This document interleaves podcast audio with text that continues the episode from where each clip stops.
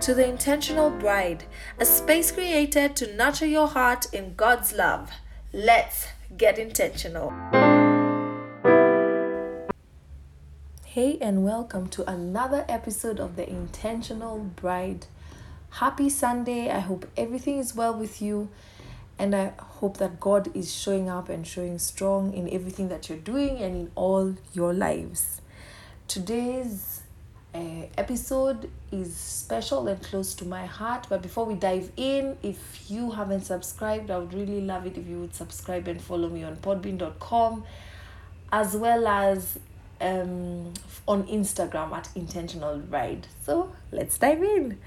Today's episode is on Psalms 23, and Psalms 23 is one of my ultimate favorite verses and as I was meditating and thinking, what could I possibly speak about yet another Sunday, yet another time to overcome my fears and overcome my limiting beliefs. I was like, God, you really need to take control. What should I speak about? And the whole week I've just been reflecting on the Lord is my shepherd. The Lord is my shepherd.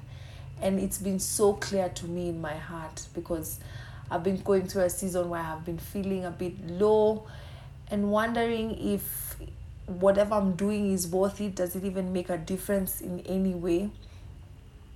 And because of this feeling, I've been feeling discouraged and demotivated to continue. But he kept impressing on my heart, the Lord is my shepherd, that I am your shepherd, I am your shepherd. So much so that I think that this is what he wanted me to speak on. So, this word is for someone out here who is in his body or is in him but is just feeling discouraged at it all. Or you could be far far away from god and you don't believe that you know he has any business with you or he chases after you in any way or that you make a difference in anything. Or it could be that you just need that motivation that reminder that god is on the throne and he indeed is your shepherd. This is for you so I'll read through aspects of it and just highlight the sections that spoke for me and that are keeping me going and hopefully will be a source of joy or a source of peace for someone else. Psalms 23, a psalm of David. Uh, I'll be reading the Amplified Version. The Lord is my shepherd to feed, to guide, and to shield me. I shall not lack. That statement in itself for me has been my anchor this week. And how I look at it is a shepherd lives with their with their flock. They live with you. He they live with you. They follow you everywhere. They make sure you're eating, you're nourished, you have your water. This shepherd is not just a caregiver of any kind, it's an intentional caregiver. It's a caregiver that does not leave your side. And the shepherd's main job is to ensure that their sheep never lack. So when I think about David, what space, when I went back into a space of what space was David in, at this point, David was already, he had already transitioned into his identity as king. But he is still referring to the Lord as his shepherd, and because of that, he shall not lack. And it hit me that David thought of God in such an intimate, caring way that as he was for his sheep when he himself was a shepherd. Because when he was shepherd, if lions, whatever danger came towards his sheep, David was happy to kill. But in this case, God was his shepherd. And so now he's saying, I shall not want. I shall not want. Some versions say want, some versions say lack. He makes me lie down in green pastures. He leads me beside the still and restful waters. He refreshes and restores my life.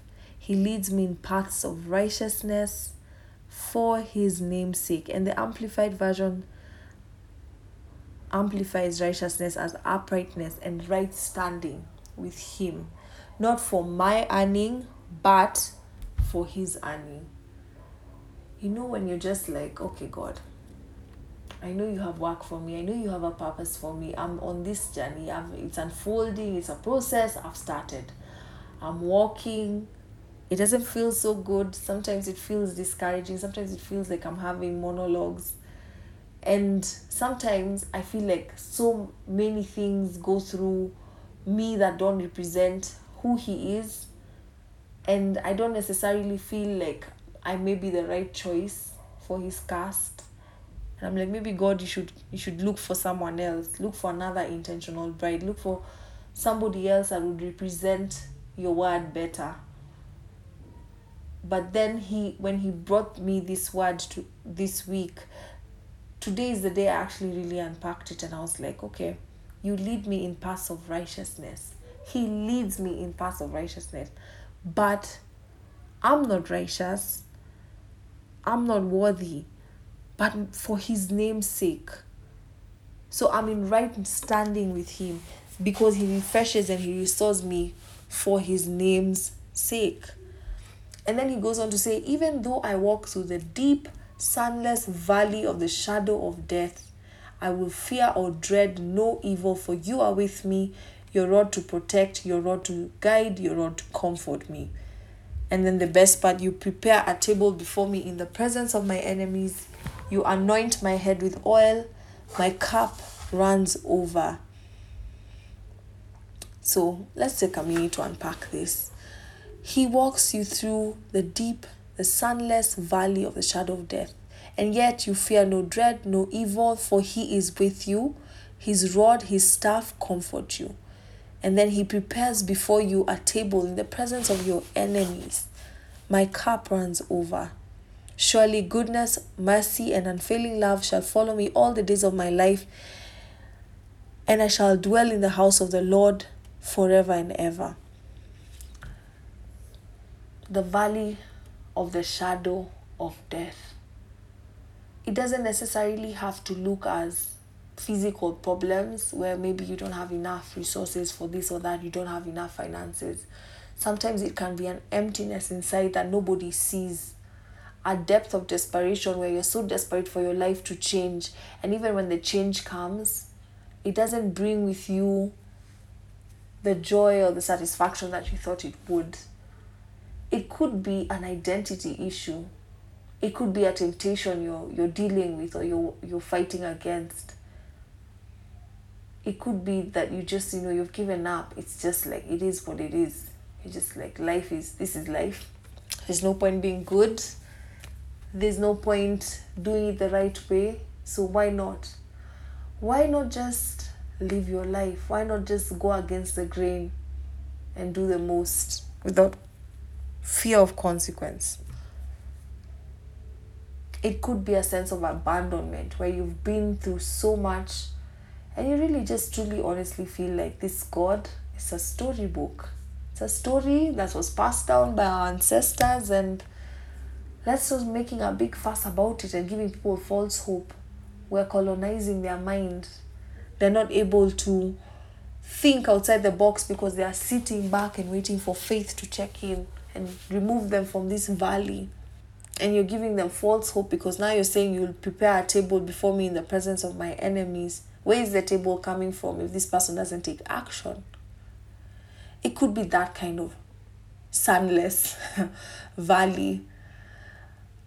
But what's what came true through for me, what came through for me and what came clear for me in this scripture is it's not about me my intent for David, his space was to be like, you know what, God, you are my shepherd. I will not lack because of you. You make me lay down. You lead me beside still and restful waters. There wasn't a space for him, there was only a space for his shepherd. The position that the bride of Christ, the position that the the, the bride of Christ is supposed to take is that of humility at his feet. Only when you absolutely surrender your life with all its ups, with all its downs, with all the confusion, with everything that's going on, you lay it at his feet and you say, You know what, Lord, you are my shepherd. And because you are my shepherd, the immediate consequences I will not lack. And because I will not lack, you will guide me moving forward, you will lead me. That's all He requires from us. It really is just an acknowledgement that despite your worldly achievements or lack thereof, all you need to do is lay at his feet and dedicate yourself to him for him to guide you. I felt the vulnerability, I felt the humility in David when he said, I shall not lack because you are my shepherd. We're talking about a king here. He'd made it, he was already in position, he was in purpose. But he understood that because of the one who, gu- who guided his life to the point that he had gotten to, was the only reason he stayed sane. It was the only reason he had peace. It was the only reason he was still. It's the only reason he, re- he remained refreshed and restored. And it's the only reason he had right standing with God because God was his shepherd. Psalms 23 will carry you through some things. But for me, what it has carried me through this particular season is a reminder that it's not about me, it's not about my actions, it's not about what I can possibly do to gain favor with him it's not about the the righteousness my righteousness. You know my thing of oh i woke up i prayed i read the bible 10 times today and i quoted 60 scriptures. It's not about anything i could possibly do because that stuff is draining and that it can be difficult especially when you're going through some when you're going through a moment and you're just like i i honestly do not have every anything to give. It's a lot. I'm going through a lot the outside world knows that I'm gifted or I'm this and I'm that, and they know that I have it together, but inside I'm torn, I'm struggling, I'm doing things that are out of character for me. I'm doing things that don't reflect what people know me to be. But David, David was such a this psalm in from for whatever David did, this psalm was such a breather for me just to remind me that I just am good. God is good, but I am loved. That's it. God is good, but I am loved. And that I just need to lay there in His presence, prostrate, and just say, God, take control. Take control of me. Take control of my life. Take control of my emotions. Take control of the feeling of defeat the feeling that it's useless, the feeling that there's no need to continue to be this good. Everybody that's doing everything bad is thriving. Why don't I just join that bandwagon? At the end of the day, if I just say, God forgive me in time, I'll make it to heaven. But you see, it's not about that. It's about a life full of love. It's about a life where you enjoy the goodness of your shepherd. God has never left my side, and He has never left you, the listener's side. He's been there waiting on you to turn to Him and say, Lord, be my shepherd. Help me not lack. Find my anchor my identity in you that I may never lose my way, lose my path, lose my understanding of who I am and why I'm here.